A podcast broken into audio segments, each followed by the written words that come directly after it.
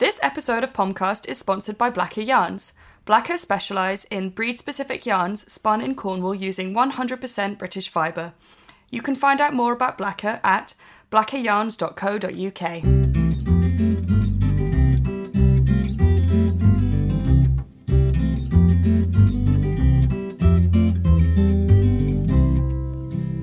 Hello! And welcome to Pomcast, the podcast brought to you by Pom Pom Quarterly. I'm Lydia Gluck, and I am here, as I always am, with the wonderful Sophie Scott. Hi, Sophie. Hello. And welcome to this, the um, December, and therefore festive edition. We're putting an extra festive sparkle in this episode. You can measure it at the end and tell how different it is. Yeah. And how extra festive it is. Extra festive. Um, since we're both celebrators of the Christmas variety of festivities, we might be mentioning that. But I could say we're just celebrating this winter time in all its pagan glory. Yes, um, I'm celebrating Knitmus as well. Yeah, that's my main festival, actually. Many of you may also uh, celebrate it in your own way. Yeah, I think we can all come together to celebrate Knitmus, and that's what we shall do today in the form of this podcast. So what have we got today, Sophie? Um, well, we've got our usual of tell and tell. Uh, we've got news and reviews. Um, we've got a fantastic top secret interviewee. You're going to love it, guys. Yep. Uh, extra festive as well. We um, made sure to uh, up the festive stakes for that. Uh, Festivometer was going into overdrive. Off the charts. Um, and then, of course, we will have our colour of the cast. Mm-hmm. And... Which, can we reveal the colour of the cast now? Sure. It's a festive gold. Gold. What is more festive than gold? True. Nothing. Nothing. And actually, you could have a better, better festive time when you have lots of gold. True. Well, there we go. So it ties in beautifully. And, you know, tinsel and many Christmas decorations are gold. Mm-hmm. And chocolate coins. And fairy lights, sometimes yellowy gold. Mm. Chocolate coins are so great. Anyway, and then we'll have top three. Top three. Uh, Christmassy Knitmas top three. Yes, which will also be top secret. And we might play you out with a song if you're lucky, you guys. Because we know there's nothing better than a, a festive song to get uh, you ready for r- this festive season. Rouse the spirits and the rafters. It's all good. Okay. So, Tell and Tell, where we tell you guys and each other what we're up to and knitting at the moment. So, Lydia, what are you knitting? Um, Do I... tell. I just finished a pair of the Curio Mitts. Nice, yes. From the most recent edition of Pom Pom. Mm. And they were super fun to make because they have bobbles. And what is more festive than a bobble? A bauble. Which, exactly. Yeah, which I can see where you're going with that. Okay. um, so that's been one of my main recent knits. How mm-hmm. about you? Um, well, people who listen to this podcast regularly will know I started... pretty much Pomcast one, the firewood shawl, and I was like, I'll find the other colours, so I'm going to knit with this shawl. And that spent, I spent all summer, like, trying different colours. Mm-hmm. I started off with this really amazing, like, cadmium, rich saffron yellow. Um, that maybe is a word of warning for people doing three-colour projects. Decide on them before you start knitting, otherwise you'll have a half-finished project for a while, but I don't know, there's no harm in that. Um, so I've matched the really, like, lovely warm yellow with this duck egg, duck egg blue, mm-hmm. and then finishing off with the grey just to kind of oh, tone nice. It down a little bit. Which yarn are you using for the grey? Uh, the grey is Quince and Co. Lark, and the blue is Simila Grosso. So it's just like all these Aran yarns just having a fun party together in the shawl. Awesome. It's a nice way to like try different yarns together, I think. They're kind of nice. And the Malabrigo Worsted, which I started the main one off, is like the softest, so it's right around my neck. So it's almost as if I planned it, actually. Excellent. And also just for a little mini winter project, I've started um, some little wrist warmers, and they're called the cutest little name, which is Toast and Jam, and Aww. They're by Emily Foden of Viola fame, mm-hmm. um, and she designed them um, with the John Arbon Viola, so there's a big link in there, there's a general Viola theme, mm-hmm. um, they're lovely like merino D K, um, and toasty, toasty warm, pun intended, as she says in the little description. Um, they've got really nice twisted rib. They're quite long, which I think is what you need in a hand warmer, because uh, keep your wrists and your general length of arm warm. Mm-hmm. Um, yeah, they've got like a cute little garter stitch palm. So I think look those up if you need to keep uh, mm. toasty mm. and toast themed. As always. Yeah. Um, and sort of in addition to the Curio Mitts, I'm ma- mainly doing sort of project plans because... contrary to the statement I often make, which is that I don't knit Christmas presents because I am the Grinch. Um, my heart was melted by a group of tiny people holding hands on Christmas Day. Did it grow three sizes? It did. My heart did. And um, I have decided to make my brother a hat, because the other day he put a hat on. It looked nice. I've never really seen a bit of hat before. And that your hair and the music rose and your heart swelled and you thought the beauty of my own brother wearing a hat. But it's something... not a hat that I made, so it's bad. So I need to fix that. It was nearly, that was nearly dissolved your grinchiness, and then you kind of came back with like, I will make all the hats. People may only wear hats if I have made them. Setting myself quite a big task there. Yeah, wow. So uh, watch this space, guys, because I'm sure I'll be discussing said hat in future editions of this podcast. Excellent. Um, so moving on to news. Well, we recently had the Pom Pom Party. Pom Pom Christmas Party. Well, the Pom Pom Party is the best. And it was lots of fun. Yes. There was lots of lovely music. We had a band called Theobard. Mm-hmm. Uh, I can't remember what the guy, he said to remember, it was like, Theo likes something and Bard likes Shakespeare. Yeah, yeah, I'm not sure what the Theo bit was, though. I think he obviously needs a more um, well-known Theo reference. Yes, but it was good because I remember the Bard bit, and then that made me think of Theo. So, okay, he's got a, there's a marketing plan there somewhere. I think so, and they, and both he and um, the nice young man who was playing bass for him both wore uh, very fetching knitted items. Was this planned? It was. Okay, good, because they, you know... They had to get somehow get an entry into a knitting yeah. party. Yeah. And to get the good jumpers out. So they were delightful. And we also had um, our mini pop-up market, mm-hmm. which featured all sorts of exciting people. We had Pearl Alpaca, we had uh, Lioness Arts, we had Kettle Yarn Co, we had Yellow Bear Wares, and we had Plant Dyed Wool, or probably yarn more specifically, from Elizabeth Beverley. All of which were wonderful and... Yeah, it was great. There were delicious cocktails. Yes. I actually got a hot toddy because I came in and I was like, oh, can I just get a cup of tea? And the woman was like, oh, no, do you want a hot toddy? And I was like, yes, that's the best of every world. Win! Yeah, that was, that was quite good. Um, yeah, it was just a lovely festive environment. Everyone was sort of sat around knitting. There was cheese boards, which was lovely. And we had wonderful raffle prizes. We had door prizes donated by all sorts of fantastic people. From Millamia, we had tickets for Unravel, tickets for Edinburgh Yarn Festival, um, just all manner of super good prizes. I was sad I couldn't win any of them, but yeah, would have I been kept, a conflict of interest. I kept, with the table I was sat at, we kept pra- practising our, like, uh, you know, congratulatory faces. Every time someone would win, we kind of look at each other and be like, oh, oh of course, and then we'd do that little kind of Oscar clap of like, oh, well done, well done, they deserved it. So that's how we passed the time while we didn't win anything. Aww. It's a shame. But really, if I think if I had won anything, I'd have to be like, oh no, draw it again. Because people would be like, it's fixed. Although my mum did win a prize. Oh, it, well, it was fixed, it was then, fixed guys, yeah. Come on. No. Um, it wasn't fixed, please. So we had a, a fabulous time, and we really hope everyone else there did. Um, it seemed like everyone was having a good time. Yeah, it was a lovely atmosphere. Lots of fairy lights, which I think always makes a Twinkly. Party. Or any... Giant wreaths. Yes. Christmas and wreaths. I hope people noticed, but the actual signs to the pom-pom party had actual pom-poms on the hat. Yes. Which, yeah, okay, was the winner for me. You know, set the whole set the whole t- tone of the party. Attention to detail, exactly. And there were little um, fake um, topiaries. Topiaries? Topiaries. There were little fake topiaries outside the front doors, and we put um, sort of strings of baubles and pom-poms around those, which I thought was a nice touch. Mm-hmm, mm-hmm. Yeah. So there you go. Decoration ideas for everyone. Exactly. And yeah, so thanks again to everyone who came down. And we will, of course, keep you up to date with any other pom-pom related events. Fantastic. Other dates for your diaries in the new year. In February, we've got Unravel, the lovely festival in uh, Farnham, just outside London. Yeah, so that's one to watch. We'll definitely will be there. And also, this year, for the first time, we're going to be at the Edinburgh Yarn Festival in March. Fantastic. Um, which I'm particularly excited about. I've never been to Edinburgh.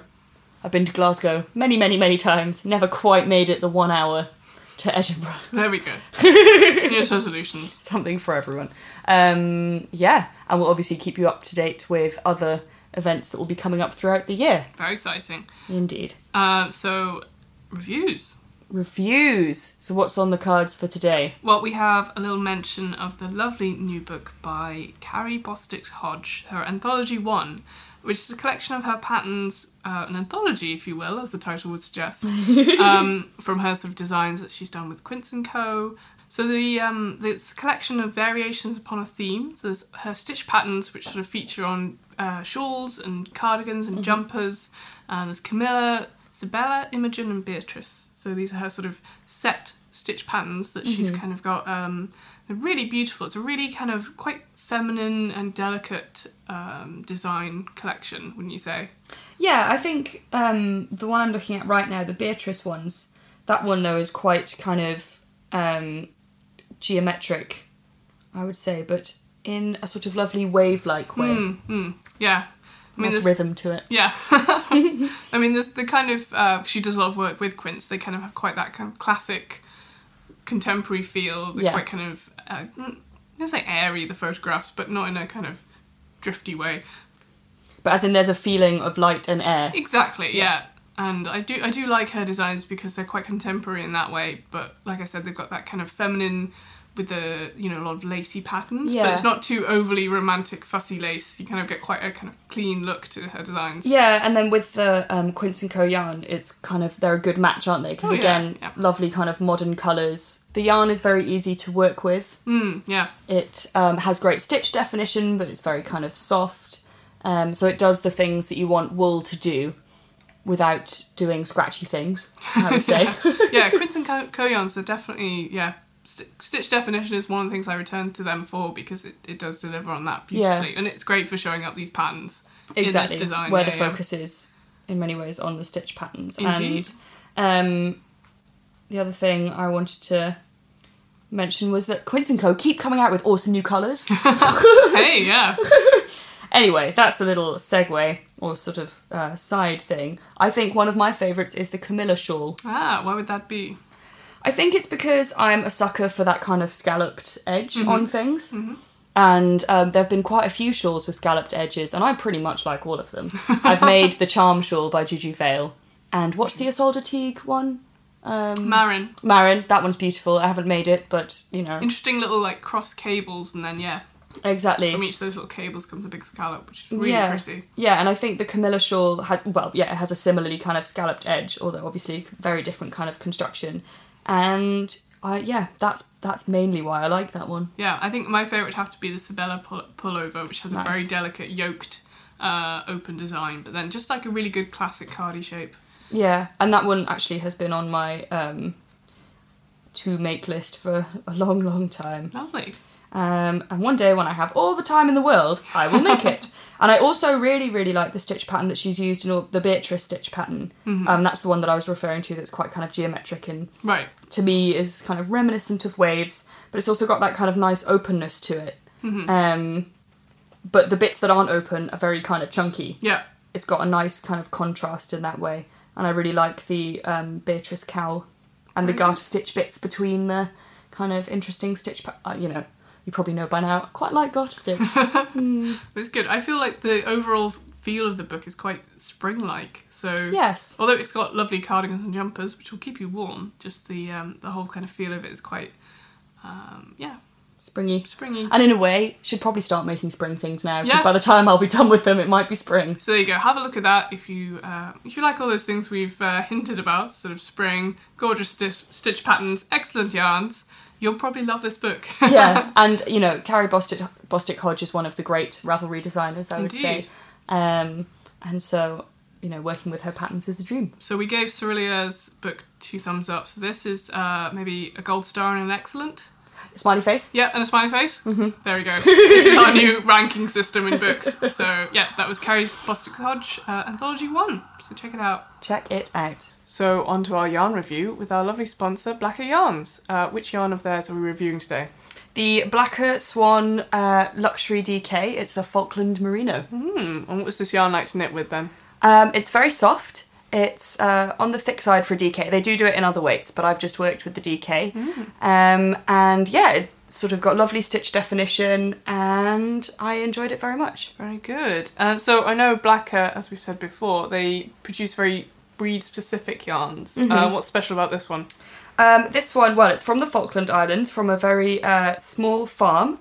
And there are horses related to the farm. They herd the sheep with on horseback, aww, which is adorable. Um, yeah, and they're very specific about which fleeces they send on to Blacker to mm-hmm. be processed, and the merino is of very high quality and is cruelty-free, which is very important. Always good. Mm-hmm. Lovely. And they have horses to be friends with, so that's nice. Well, exactly. Sheep who are friends with horses. They're always going to be happy, yeah. Mm-hmm. Cool. Uh, and so what's the colour range like? It's, well, it's brilliant. It's one of the best, it's sort of my favourite colour range at the moment. Um, I'm lucky enough to have a shade card of theirs. Oh, lovely. And they have all my favourite colours. They have a very nice sort of minty green. They have mm. a lovely kind of mustard yellow, a nice range of purples, which is my new favourite.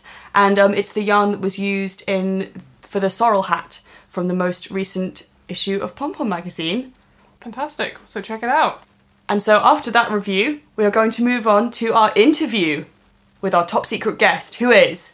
Megan Fernandez. Megan Fernandez, who is the uh, co-creator and co-editor of Pom Pom. So finally you will hear her voice in all its glory all the way from Austin, Texas. It is a Skype interview, so our apologies for some crackle and pop, pop. It's extra fun festivity, that.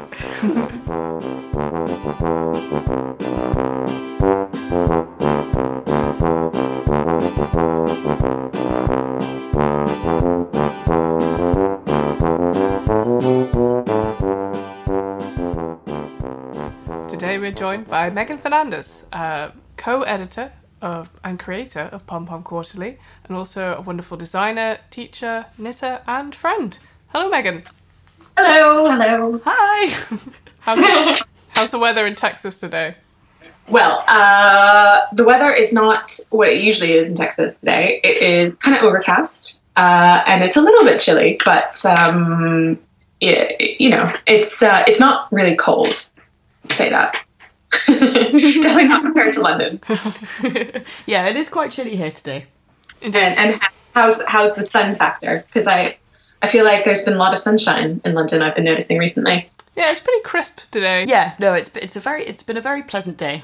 I would say it's a very nice weekend, fresh. So Megan, of course, uh, you were living in the U K for about ten years, and now you've relocated. Um, I have. I was going to ask you about sort of the different trends in knitwear, because obviously you've studied them within the U K. Can you say there's like a difference in knitwear or like styles of knitting, or are we indeed just really all the same with our knitting? uh, well, um, there's less of a need for like chunky knitwear here, for sure. So you might not need, like, I have a really big uh, like mohair wool blend sweater, which actually I there was a there was a few days a couple of weeks ago that I had to drag it out, but um, basically I didn't really need to wear a coat if I had the big sweater on. So there's a need for for sweaters and things, but maybe not in combination with a coat, and maybe not like a huge scarf or anything. Um, but that doesn't mean that people don't like to knit those things here. so, So I think knitters sort of do like the, the sort of wishful knitting kind of stuff. But um, but yeah, probably slightly um, finer yarns here in Texas, at least. Um, but where I'm from in Washington, D C, there's definitely, you know, the same kind of stuff going on with thicker stuff and color work and all that good stuff. Cool. And um, oh, yeah. So um, we already know the background to your... Um sort of knit journey. Yeah, knit journey from uh, knitter to designer and magazine creator slash editor. But when did you learn to knit and how? So I um, I learned to knit from my boyfriend's mother um, when I was about sixteen. And she uh, was and is very, very super cool. And for my birthday, she uh, she bought me enough yarn to knit a sweater, and uh, because she knew that I wanted to do this, she didn't just like force it on me. Um, she knew that I wanted to learn how to knit, um, and then she like I used to hang around their house all the time, so she was just like kind of always there, showing me what to do, and then helping me out when I needed it. And it was kind of the nicest way I can imagine having learned to knit. Aww. Do you still have the jumper? Um, well, I I have remnants of it. I I eventually. Uh, use the yarn to like make different things. Mm-hmm. For some reason, I didn't. I don't think I finished like the last sleeve on the sweater, and then I went to college and brought it with me, and then I must have just like sort of divided it up into other projects. But I definitely have stuff that's made from that same yarn. That's a nice memory, and it's kind of evolved into new your new developments of knitting now. yeah, yeah. I mean, I have the, she gave me a really nice, um, I think it was actually hers, but uh, a knitting bag. So it's kind of vintage, and I still have that. It's like a big kind of quilted thing um, that I really love. And yeah, we've been in touch recently because I sent her a bunch of magazines to tell her what I was up to, and that it was all, you know, down to her. And um, it was really nice to hear back from her about that. That's nice. But you're not in touch yeah. with the, the boyfriend anymore? Uh, well, you know, there's Facebook and all that kind of stuff. But um, but he lives uh, in a faraway place. So, you know, there's no no chance for us to see each other. Mm. uh, how did you get into designing? And can you remember the first thing you designed? Oh, yeah. Um, I was kind of in between things. Like, I'd finished my master's and I had kind of um moved on from a job, and so I was in between things, and then like Ravelry happened, and so I was like on the internet all the time and like knitting all the time because I didn't have much else going on while I was applying jobs. and uh and yeah I, I think I just started playing around with with stuff, and I think it was either like like an e- one of those like headband ear warmer things or an oyster card cover that I designed. Um, Both necessary which, in London. Yeah, essentials, yeah. yeah, London essentials.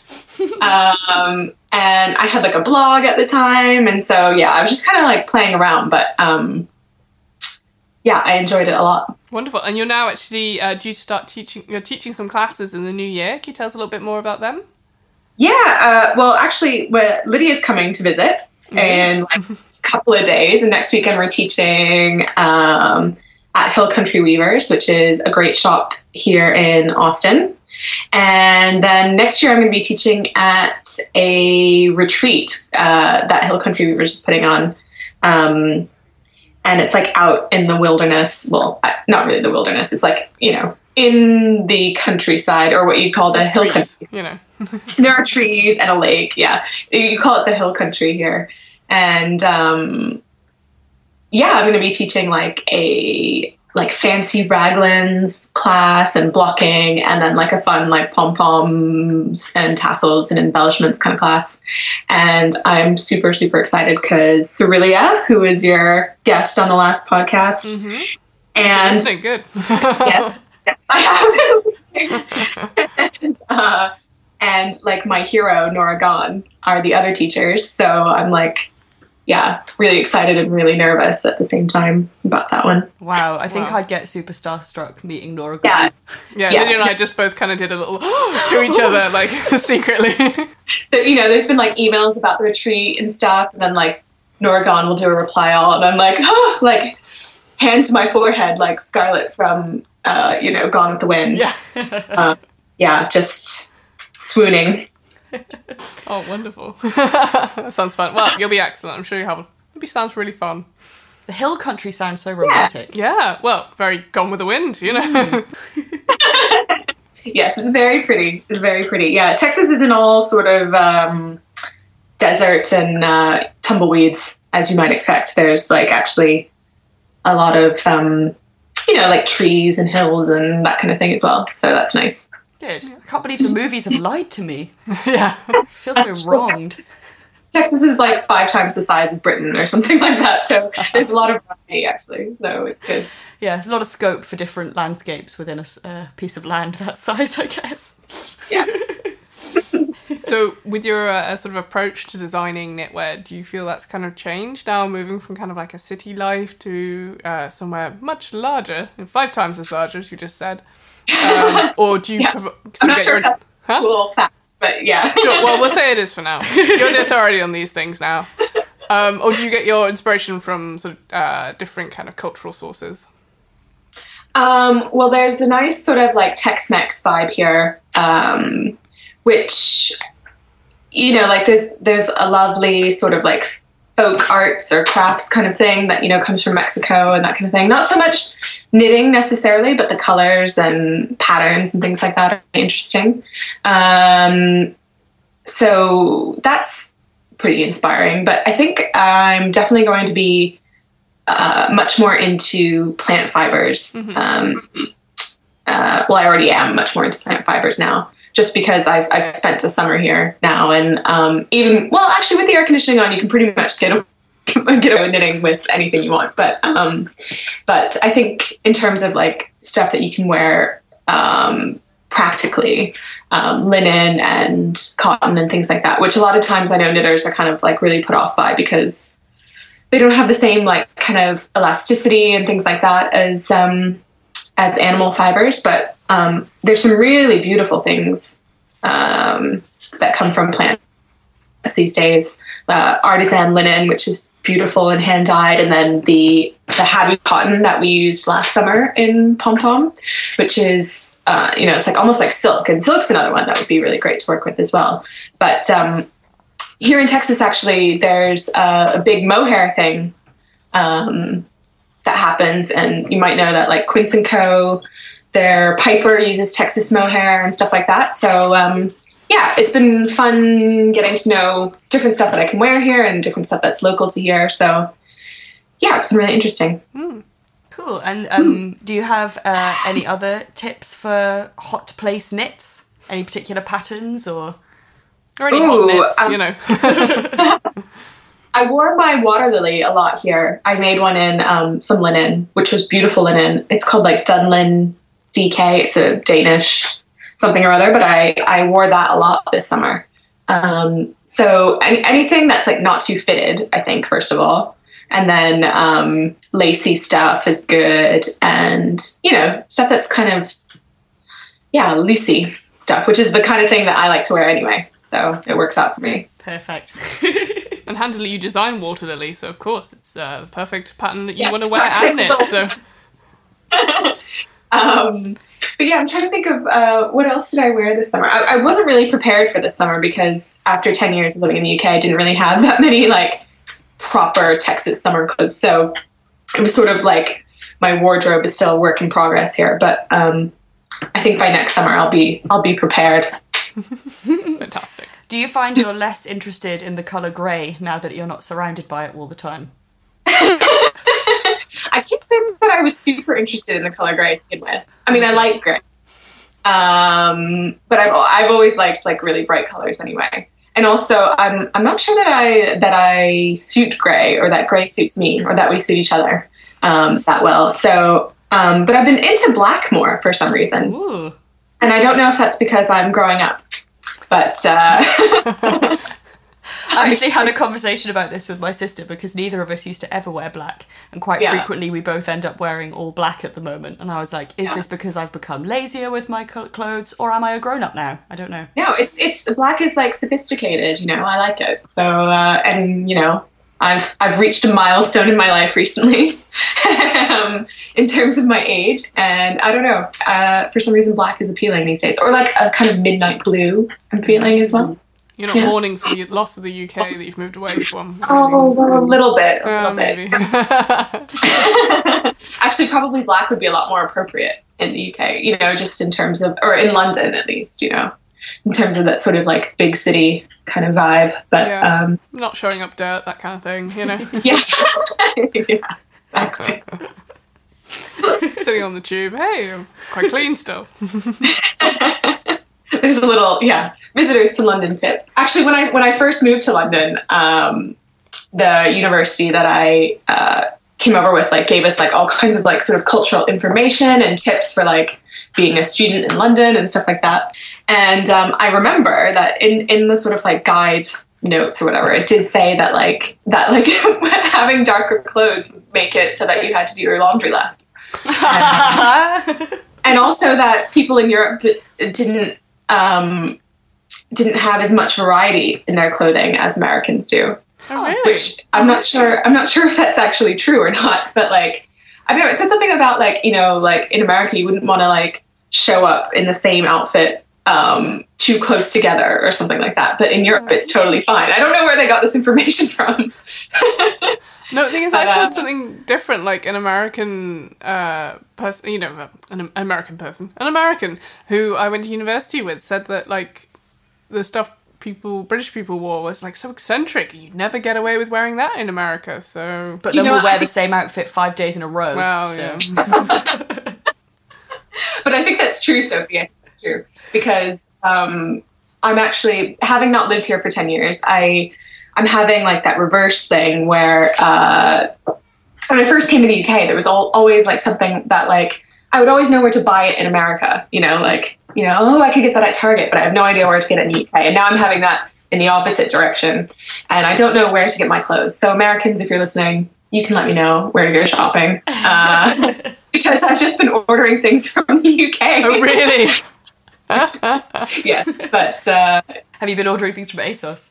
Yes, I have. Oh, yeah. Excellent. Okay, so we have one of our classic questions from the podcast, which I'm actually really intrigued to know the answer to. Um, yeah. So what's your spirit? What the... Huh? I know what the question's going to be. Excellent. Well, you you will be planned and ready for this question then. So what's your spirit animal? Actually, I, I have no... I, I, I've thought about this every time I hear you guys talk about it. And I um I have no idea. I have thought about it. Oh. But um, I really have no idea. Um, no, but maybe you guys can suggest one for me so that I can... Well, uh, maybe you could be a cat, because you com- you commune with your cats.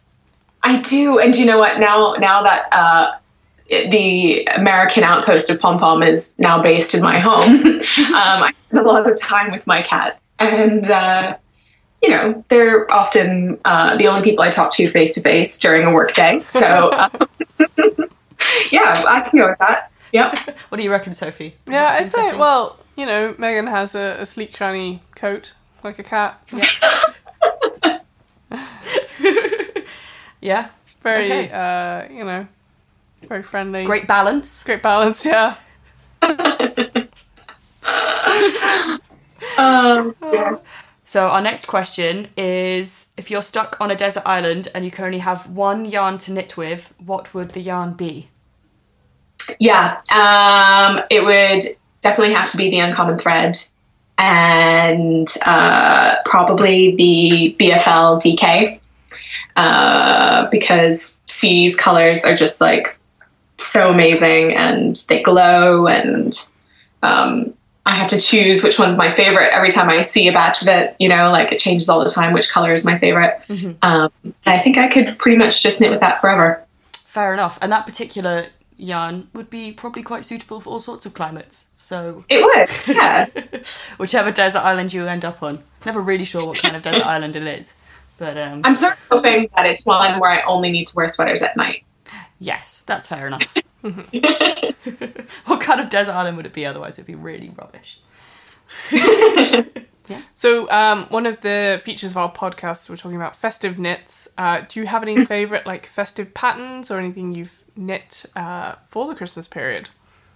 Well, no, I have done well actually no that's not true I was gonna say I haven't done any Christmas knitting yet, but I I which is actually true because I've done some Christmas crocheting. Mm-hmm. um and it's also acceptable. I made oh good I'm glad I made the uh Falling Snow Mitts for my friend Mary, um which I'm going to put in the post to London tomorrow. Um, or in fact, I could send them with Lydia back to London when she when she goes back. I am but, a messenger. Um, yeah. yeah. But I might just put them in the post tomorrow.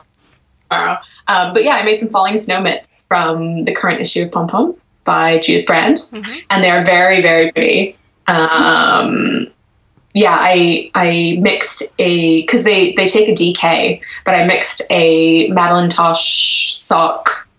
Uh, with a kind of fuzzy lace weight, so they kind of have that like nice, um, what do you call it, sheen, but also a little bit of a halo. Lovely. And so they're kind of, yeah. Um, I'm going to be sad to send them away, but Mary is a very deserving recipient of them.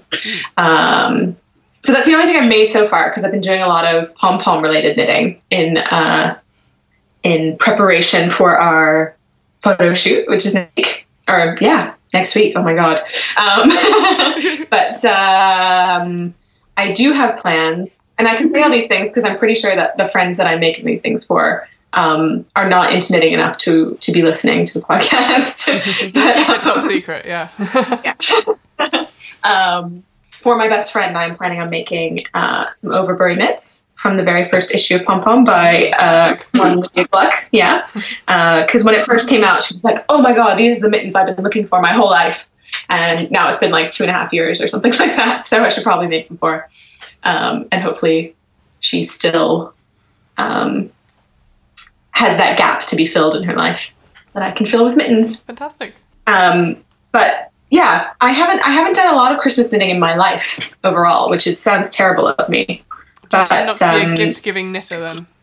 I guess not. I guess I know that I am going to usually be the most uh, um, appreciative recipient of my own knitting. I think that's probably true. Yeah. if, if, if that doesn't sound But um, I do like knitting for like uh, friends or family that have small children, which is usually a hit. Um, so that doesn't always happen at Christmas. But um, my my nieces are in Australia, and so of course Christmas falls during their summer. So knitting for them just for Christmas like doesn't make any sense really. So, um, but you know, I have a lot of baby producing friends now, so uh, hopefully get a few of those in. in the near future. Oh, lovely. So we're nearly at the end of the interview, and indeed nearly at the end of the year. Do you have any exciting knitting-based plans for two thousand fifteen or any plans otherwise? Oh, well, um, now that I'm over here in the uh, Western Hemisphere, I'm hoping to explore sort of knitting traditions over here a little bit more. Um, so I'd love to, like, you know, I, I, having just moved over here, I feel like I'm on holiday or vacation like all the time because everything's really new, but um I'd love to like get to Peru or something like that and have like knitting exploratory kind of uh adventure. Um but other than that, yeah, the uh the plant-based uh yarn experimenting is high up on my list of things. Mm. And uh yeah, just enjoying being over here um, in, in the new world. Oh, you've just discovered it. It's great. Oh, well, that sounds lovely. Well, all the best for a very Merry Christmas. Yes, and... Um, Merry Christmas. And I'll be seeing you very soon, which is exciting. Yay. And we hope to have you on yep. the podcast Pom more Pom in the future. U S A. Yeah. Cool. Sounds good to me. Cool. All right. Bye, Megan. Bye. Thank you. Bye.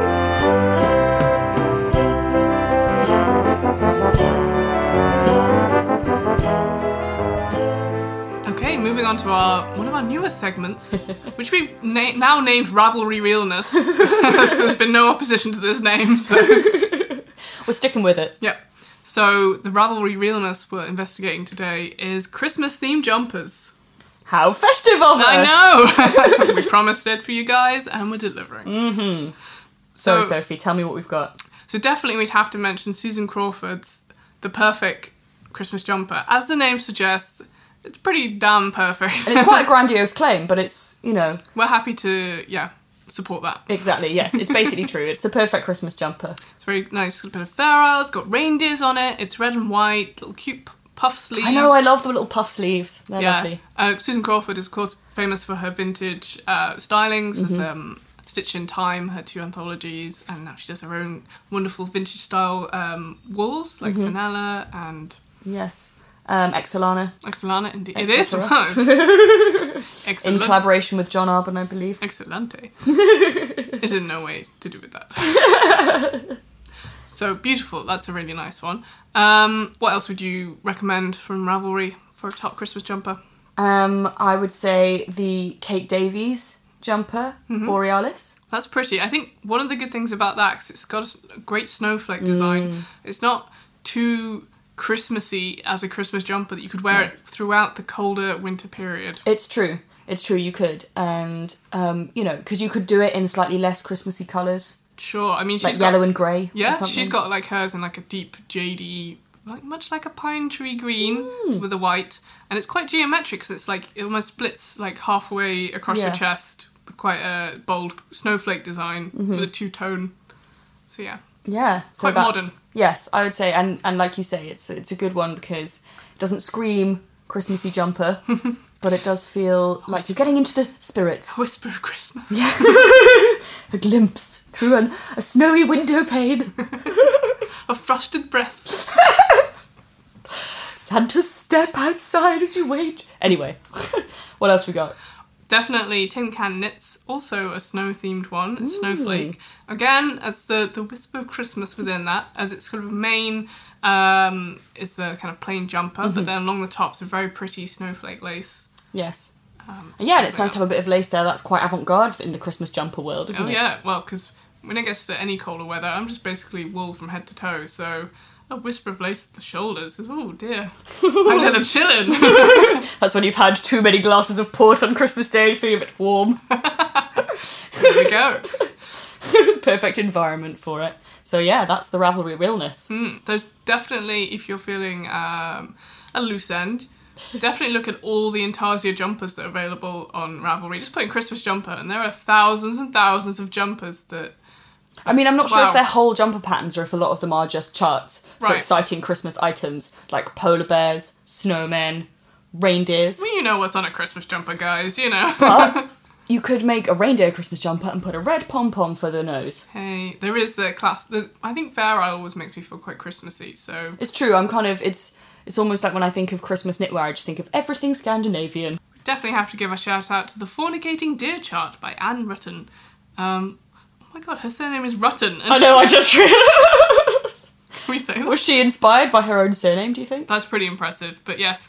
Uh, it's a free chart, and it would be, as the name suggests, a very funny uh, Fair Isle pattern. I think it would be quite good in sort of a whole innocent uh, jumper, just to put that. Just add a, add a few fornicating deer. Yeah. Mm, could be a nice motif on a sock. Yep, people have used it on mittens, yeah, socks. Um, there's a little note on her Ravelry page where it says to the unsuspecting spectator, it might look like there are two males in this chart. I made it having two reindeers in mind, so who knows what gender our frolicking friends are. So that's a nice little message for just general acceptance of all deer and people. Yes. And what is more festive than acceptance? what, is, what is more festive than frolicking? Alright, I think we need to rein this, reindeer this in now. And move swiftly on. Okay.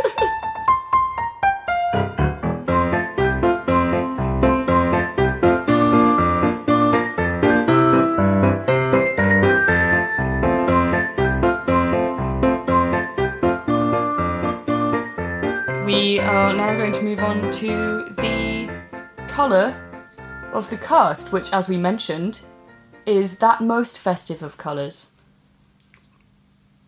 Gold. The suspense was killing me. So, gold! Always believe in your soul! That is such a good message, isn't it? Yeah. Do you feel indestructible? Always. Good, well, let's move on. So, some factoids with gold. Gold as the colour and gold as the element. A U. Mm-hmm. Uh, also, that's an uh, element joke. Cause... Oh, it is! Well done. Hey, you know your chemistry things. Mm-hmm. Well done. So, um, all right, we have at number one of... Uh, well, not really number one. The first gold fact is uh, broadly um, sort of, yeah, thread-themed. So, gold is so pliable... that it can be made into sewing thread. So an ounce of gold can be stretched over fifty miles. That is far. So it's really ductile, so you can just keep stretching and stretching. Amazing. Um, so a lot of ornate um, tapestries and sewing mm-hmm. in the past have, is actually gold thread. Which is, I always just assumed that it was pretend gold, but it's not. Well done, people, for stretching gold out and making it into thread. That's impressive. So the next fact I have... is that um, in around twelve hundred B C, the Egyptians used unshorn sheepskin to mine for gold dust from the sands of the Black Sea. Wow. This practice is most likely the inspiration for the Golden Fleece. Mm. I wonder how that works. So it's going to catch all the little bits in the mm. sea as they scoop it through like a sieve, but like it's going to let all the water through and catch all those tiny little bits of There's dust. There's nothing sheepskin can't do. True. Like a donut. Um, and I would like to do the next fact because it involves my name, okay. and I'm proud of it. So, um, in five hundred sixty B C, this is, you know, uh, the sands of time, mm-hmm. the gold dust sands of time. We're They've moving back through them. Trickled back. So in five hundred sixty B C, the Lydians, wow, yeah, introduced the first gold coin. How's that for a name fact? My name's so cool. Okay. Which was actually a naturally occurring amalgam of gold and silver called electrum, which is another really cool word. Um, Herodotus criticises the materialism of the Lydians, who also were the first to open permanent retail shops. When the Lydians were captured by the Persians in five forty-six B C, the use of gold co- coins began to spread. Excellent. I feel like that's um, quite a nice legacy for my people. Coins, materialism. I continue that to this day. Um, and then they opened a magazine. About and then they decided to start a magazine, that lucrative thing. Um... We've already talked about A U, but here's another fun fact. So during the fourteenth century, drinking molten gold and crushed emeralds was used as a treatment for the bubonic plague. Mm, delightful. Well, that makes sense. Um, yeah. Well, you know, that's how they managed to get rid of the bubonic plague, wasn't it? That's why it's not around anymore. Uh, no. um, and let's see. We've also got, um, well, this is another fun fact that... They're all fun. May, that's true. They are all fun. May uh, feel slightly familiar to any of you who've seen Game of Thrones, which seems like it's over the top, but based on this fact, actually quite restrained in its depiction of peoples and what they're willing to do to each other. Okay, in fifteen ninety-nine, a Spanish governor in Ecuador taxed the Jivaro tribe so excessively that they executed him by pouring molten gold down his throat. Uh, Not a uh, fun way to go, but uh, no plague. Because it would definitely have got rid of... Yeah, if got, you had any yeah. plague, flush that right out. That's probably why they did it like that. True. You know, like, you're bringing disease over here, we need to get rid of you and your plague. And on that um, positive and festive note, we have our final fact of today. So, you've all heard about gold being measured in carats. Mm-hmm. So this term... As in those orange things we eat? Hey, no. Oh. Actually comes from the term carrot with um, one R and... an A instead of an O. Mm. It comes from carob, which was a seed, um, which was used for standard for weighing small quantities in the Middle East. Oh. So this was a um, carrots were a fruit from a carob tree.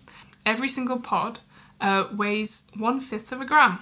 That's and amazing. Pure gold is, um, which would be the weight of twenty-four carats, is so soft it can be moulded by hand. Wowie! It would be like Play-Doh. We didn't mention about the edible gold, which is a thing. Yeah. So if you have Goldschlager over the festive period, which men have like little gold flakes mm-hmm. in it, it's edible. Yeah, so. It's actual gold, and mm-hmm. you can eat it, and it's fine. I heard, well, there was an urban myth with this, so apparently it was meant to be because it can cut your throat as it goes down, and that lets the alcohol into your bloodstream quicker. Okay. But, I, I mean, I heard this, but it's not true, because gold is so malleable, it's not even going to do anything, it's just so kind of soft. It's very, very soft, isn't it? Yeah. So don't worry about that, guys, and drink yeah. responsibly. Always. Mm-hmm. Okay, so after that um, tip-top factoid fest, we have our tip-top three.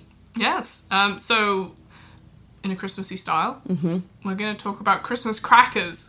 Whoa, are, so, they, are they fun biscuits you eat at Christmas? Hey, no, they're the cardboard tubes of excitement that you get on your dinner table, and sometimes people put them on the tree. Mm, um, they do, it's true. Do you know where they actually... a Christmas cracker was invented, how it was invented. No. So uh, there was a Victorian gentleman who was sat on the fire and a little spark. And there's the spark. Yeah. And it came out the fire and a little crack. And he's like, well, that's fun. And he harnessed, he had to kept setting on an idea of uh, creating, recreating this. So he harnessed oh. it in the little paper uh, cracking thing mm. that you get in the middle of the tube. So that's what the uh, catalyst for the invention was. Well, I never. To have little treats inside. Because it is really disappointing when it doesn't make the crack noise. Sure, yeah. That. That's the worst Christmas ever. Okay, so in the vein of crackers, we have our top three Christmas cracker gifts. So that's the fun things you get inside the cracker, not the hat, because that always comes, although that is awesome. I was, well, I was quite tempted to say that was my favourite things, because you get the hat and it never really quite fits, and that's quite enjoyable. It anyway. Always looks funny on everyone. And then you make the grumpy people wear the hat, and then oh, like, I don't want to wear the hat, and then they my just... head's so small that they always fall down and become a sort of paper necklace. My head's so big that they just they perch on top. But yeah, I think paper hats are great. Me too, and you get a joke if you're lucky as well. But those mm. don't count because they're not. Um... Well, because they come with all crackers. Yeah. All right. So, Sophie, tell me what your top three cracker surprise gifts are. So, um. Well, it's more of a memory, my first third one. My first third? Hmm. Um, I used to work in a very strange pub slash bar slash hotel slash Hellhole, which was one of my first jobs, and they used to do big, like, company events in one of the big suites, and they were a horrible place. They were always cutting corners, not only with their staff's wages, but with the general ambience and mm. uh, uh, food and Christmas crackers. Mm-hmm. And uh, the tables would be littered at the end with all the gifts that nobody wanted because they were all really weird. And one of them was uh, a little Y-shaped piece of plastic, mm-hmm. which was sort of curved up at the ends. And for some reason it had a little flower, like, etched into the, the, you know, the stick of the Y. And they came in all these different colours. And it was always the b- most bizarre thing for people to win. And I remember I was serving drinks and someone sort of said to their friend, like, what is this? As they held it up. And they were like, oh, I can tell you. It's a green one of these. And had one of the matching ones. And we think, I think what the general consensus was, it was some sort of catapult thing that you put a mini mm. elastic band on. But they didn't give you the elastic band? No, oh. no. Um...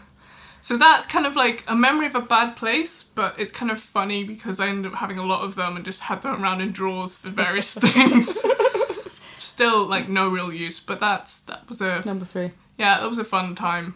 It was a way of making a non-fun thing fun. Exactly. Mm-hmm. And also knowing where the security cameras were in the restaurants so I could eat all the mini packets of cornflakes. Oh, yum. Yeah, just... You know, have a perk of the job. Yeah, there's always one. Yeah. And number two? Number two. Um, I'd have to say when you get a tiny plastic jewellery, because I think that's really... I like... Fun. Yes. Kind of really kitsch. And then I've had, like, tiny little plastic rings, which are really cute, and then you can use them as stitch markers, which is oh. perfect. When you're doing your Christmas knitting, you're like, oh, God, what am I... Oh, wait, here's a tiny plastic ring. Whee. Um, and they're usually just kind of really kiddie, like, really cute ones, so that, that's kind of fun. Hey, wait, somebody should do a range of knitting Christmas crackers. Hey, that's we'll a get back to you on that. All right, all right. Patent pending. um, but I have to say, number one, I think this is a really telling of the really idiosyncratic nature of crackers. Um, it's quite an English thing, I bet. I don't know if this is like a general worldwide mm. thing that people get this, but mini screwdriver sets. Have you ever worn one of those? Yes. I think, best day ever. I think they're great. And then there's always a point in my life, maybe it's just me because I'm very practical about things and I like mm. fixing things, but I was like, oh, I need some mini screwdrivers. And I'm like, I'll find my mini screwdriver set from Christmas circa nineteen whatever. uh, and then I, like, unscrew it with a tiny set. And you should get it in a really cool, like, key ring thing. Um, so yeah, mini screwdrivers. And they're just so much more useful than anything else that comes in a cracker. Yeah. Because sometimes you get, like, nail clippers, but they never work. True, that's also a very classic thing. Yeah, it's so weird. Of all the things that would be really fun to win on Christmas Day, nail clippers. Yeah, and I don't think there's any... Well, depends what kind of person you are, but there's many...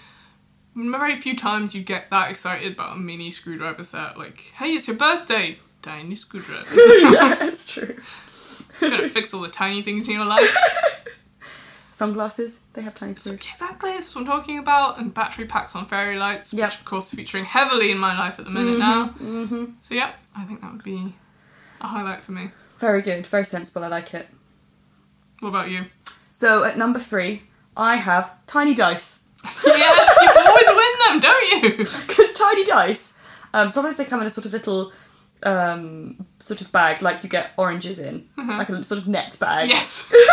And um, that feels festive. But no, I find that um, there's something fun about tiny dice. There's nothing you can do with them, really. You can keep them, and then maybe if you've lost dice for a board game, say you're playing... Yahtzee. Yeah, yeah, exactly. So there's, you know, they're just like around. There's something nice about dice. There's some sort of thing that, like, the manufacturers are like, well, it's Christmas Day, there's been a long time indoors, maybe they're going to start gambling, let's give us some dice. You know? Yeah, and I don't know why, but I just really find, I find it so satisfying that the opposite sides of the dice add up to six. Well, yes. That, what, that's or good. seven, sorry, there you go. Up to seven. Um, oh, God. Anyway. You're going to be entertained for the whole of Christmas Day with just that. Just checking the dice. Do they add up to seven? Oh, my God, they do. So fun. Um, and number two, I don't know why I didn't put this at number one. I'm going to keep it at number two because it's kind of silly. I love those little plastic fish that's supposed to tell your fortune. Oh, yeah. Oh, my God, they're so great. The ones that are, like, just really thin, papery, plasticky. Yeah. And the way they curl, that's going to determine your future. Yes. And it's got, like, a sort of little, um, you know, code, you know, so if it curls up completely, then, you know, you will be wealthy. And if it lays completely flat, then you'll be unlucky in love, or whatever. Well, I have a problem with them, because sometimes when they've been in the cylindrical shape of the cracker, they're sort of biased towards curling up anyway, because they've kind of been no, sat Sophie, in there. Sophie, it's all to do with the heat. From Maybe you just have cold hands, so your hands don't affect the fish in the way that they should. No, it's definitely the curvature of a no, no, no, no. But no, they're good fun. Yeah, definitely. They're super fun. I actually love to keep... I have quite a few of them now. Um, you don't talk to I'm people quite anymore. I'm a superstitious person. You just don't talk to any people anymore. Let me... My fish will tell me all I need to know. Yeah, exactly. Give me your hand. I'm going to start getting a booth at fairs yes. to tell people's fortunes. Definitely. And at number one, I actually was going to have tiny screwdrivers. Yes. Because, there we go. But I don't want to have the same thing as you. Sure, okay. So I'm going to change it to tiny pack of cards. Yes. Because oh. tiny pack of cards... Oh my, I mean, they're impossible to use. They're just like... You can't play snap with them, too small, they go everywhere, they don't pile up properly. Dealing them out with tweezers. Yeah, exactly. One for you. But I sort of like to imagine that all the tiny things at night, you know, the tiny elves use them. There we go, it's actually for Christmas elves. It's, exactly, so the crackers, ah, it's all a ruse, I see. So the elves, they're bored of giving presents to other people all the time, making the presents for Santa to give to people. They thought, you know what, we want presents for us. And yep. they knew that the humans... We'll just discard these tiny products, except for the screwdrivers. Mm-hmm, of course. Um, and they just collect them. Yep. Cool. Well, I'm actually looking forward to Christmas crackers this year and see what we get. Yeah. And then we can compare. Mm-hmm. I hope I get the screwdrivers. Fingers crossed, I know. So excited. Um, well, that was a cracker of a top three. Hey. So that pretty much wraps up this festive edition of the Pomcast. Got a little bow on top as well. Little gift tag. Oh, it's lovely. Waiting and ready for you guys on Christmas Day. Aw, and we hope you've enjoyed everything today. And thanks again to Megan, who we spoke to earlier, our surprise guest. She was awesome as always. And Backer Yarns, our lovely sponsor. Yes, thank you to them as well. And thanks to all you guys for listening. You can always email us. Um, podcast at pom pom mag dot com. And keep in touch on our Pom Pom group on Ravelry. Yes, please do. And now for your um, enjoyment at this festive season, to bring some cheer to your hearts, we're going to play you out with the twelve days of... Knitmus. Knitmus. Enjoy and Merry Christmas, everyone.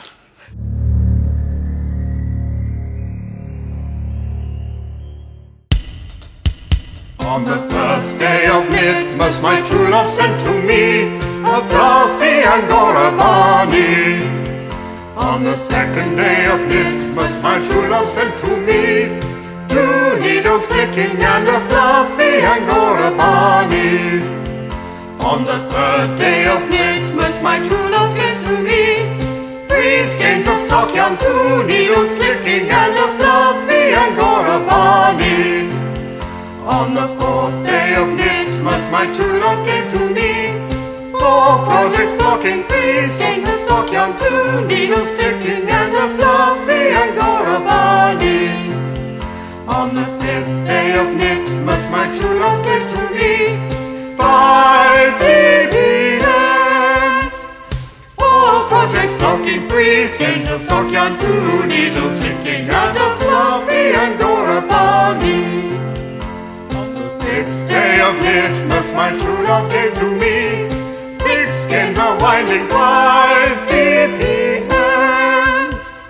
Four projects blocking, three skeins of sock yarn, two needles clicking, and a fluffy Angora bonnie. On the seventh day of Knitmus, my true love gave to me seven spinners spinning, six skeins of winding, five D P S. Four projects blocking, three skeins of sock yarn, two needles clicking, and a fluffy Angora bonnie. On the eighth day of Knitmus, my true love left to me eight sheep a grazing, seven spins a spinning, six skeins a winding, five D P Ms. Four projects blocking, three skeins of sock yarn, two needles clicking, and a fluffy Angora bonnie. On the ninth day of Knitmus, my true love gave to me nine whips a-waiting, eight sheeps a-grazing, seven spinners spinning, six skeins a-winding, five D P Ns. Four projects blocking, three skeins of sock yarn, two needles clicking, and a fluffy Angora bonnie. On the tenth day of Knitmus, my true love gave to me ten alpacas sleeping, nine whips a-waiting, eight sheep a-grazing, seven spinners spinning, six skeins a-winding, five D B Ms. Four projects blocking, three skeins of sock yarn, two needles flicking, and a fluffy and Nora Barney. On the eleventh day of Knitmus, my true love gave to me eleven pom-pom makers, ten alpacas leaping, nine whips awaiting, eight sheep are grazing, seven spinners spinning, six skeins are winding, five D P Ns. Four projects blocking, three skins of sock yarn, two needles flicking, and a fluffy and Nora Barney. On the twelfth day of Knitmus, my true love gave to me twelve cashmere goats, eleven pom-pom makers, ten alpacas leaping, nine whips are waiting, eight sheep are grazing, seven spinners spinning, six skeins of winding, five D P Ns. Four projects blocking, three skeins of sock yarn, two needles clicking, and a fluffy and Nora Barney. Merry Christmas, everyone! Merry Christmas, and thanks, Eli. Jesus, that was really hard.